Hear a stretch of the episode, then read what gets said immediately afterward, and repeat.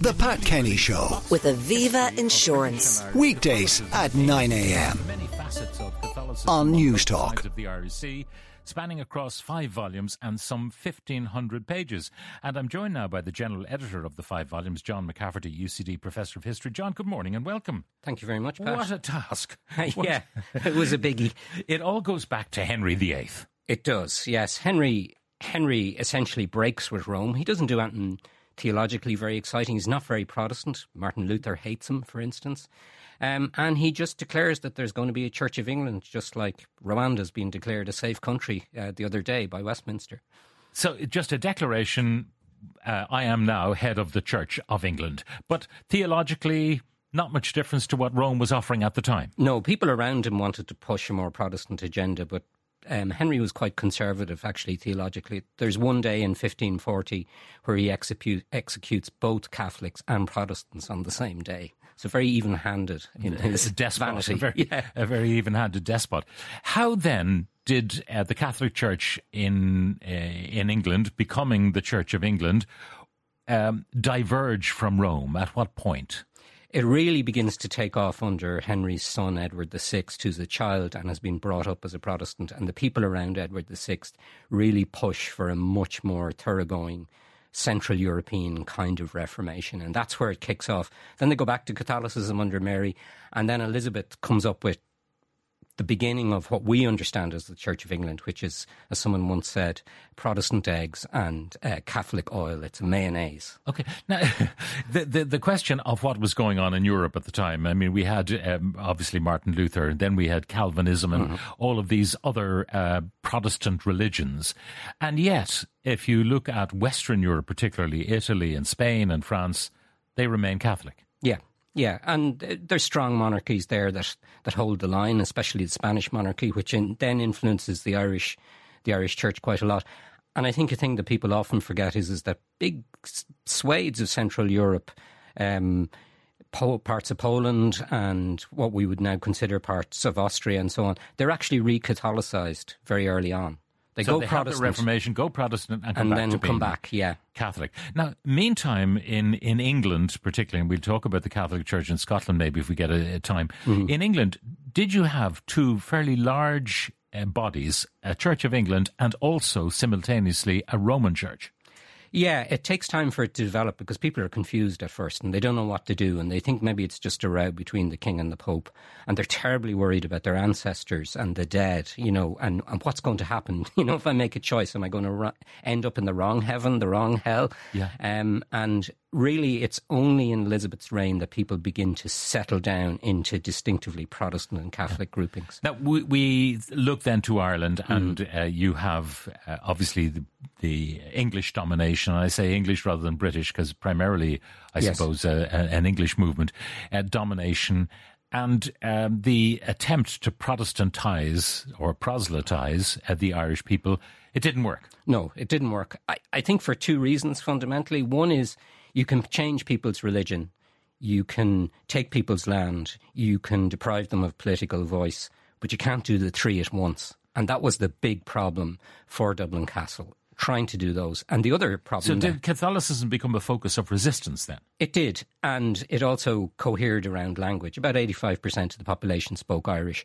And with some few exceptions, the Church of Ireland broke the cardinal rule of the Reformation, which is preach in the language people speak. But Dublin Castle was committed to anglicising and promoting the use of English, and so it didn't do that. Whereas in Wales, where they use Welsh, Wales becomes overwhelmingly Protestant. Okay, so if the Church of Ireland had preached in Irish, Yeah. they might have had more traction. I think they probably would. I mean, initially, all indications are nobody knows what the hell is going on. And it takes time for people to decide. Uh, there's always a characterization of Irish Catholicism as being a peasant Catholicism, Yeah.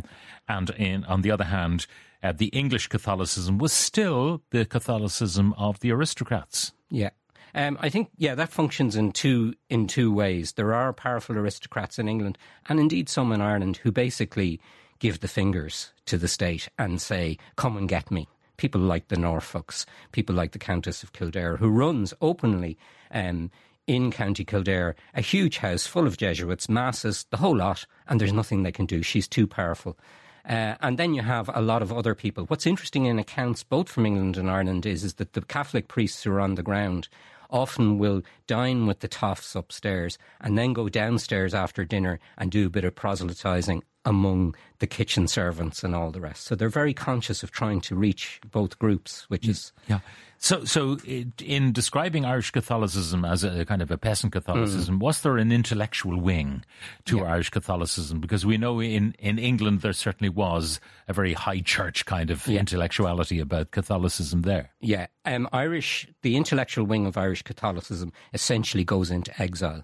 So you have these Irish colleges all over the continent. You have places like the Franciscan House, St. Isidore's in Rome, where they're operating at the highest intellectual level, promoting the doctrine of the Immaculate Conception, promoting the writings of St. Francis, writing histories. So they, they go into exile. So, if you like, yeah, the, the, the brains trust of Irish Catholicism goes into exile until the 19th century and lives on the continent. Now we know about our penal laws mm. and uh, how uh, priests were, you know, in hiding and hidden by and large by the women yes. who uh, conspired yes. to, to, to hide them. Yeah. Um, were there no penal laws in Britain? Oh, there were. Yeah, and actually, and did they have the same kind of draconian effect? Yeah, yeah, and you have these priest holes where priests were hidden in houses behind, uh, you know, false panelling and so on. So yeah, and actually the laws were tougher in uh, both England and Scotland. And in fact, we know that some English Catholics moved to Ireland because it was easier to actually be here. So we often forget that some of the people who are involved in the plantation of Ulster, for instance, were actually Catholics.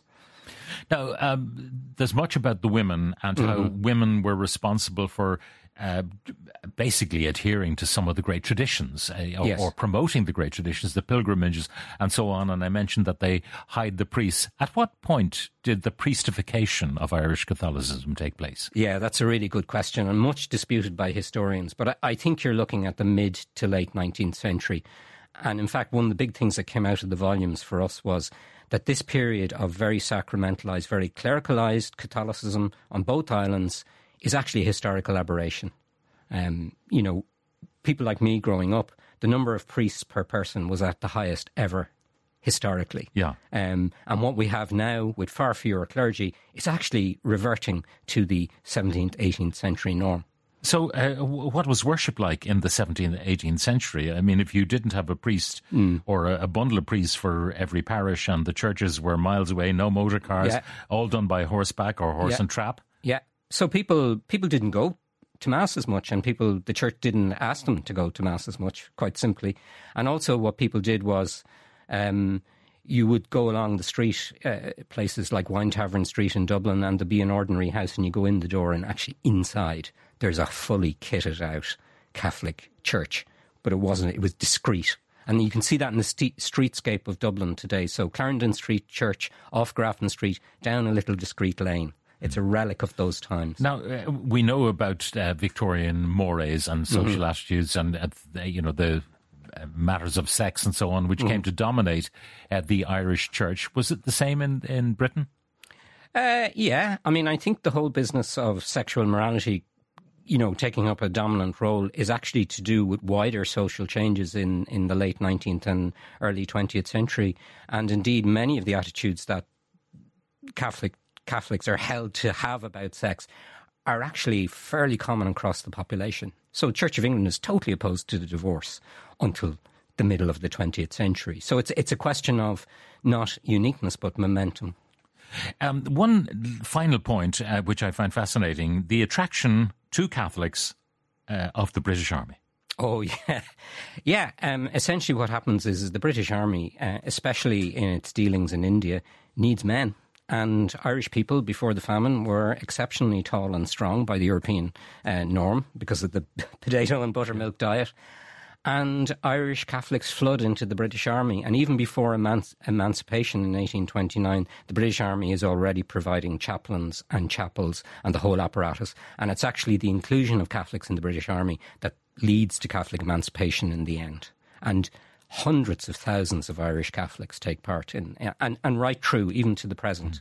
Um, so the amazing popularity, for instance, one thing I learned from these volumes of the RAF for Irish people is Irish people loved the RAF even after independence because it had no backstory. They weren't red coats.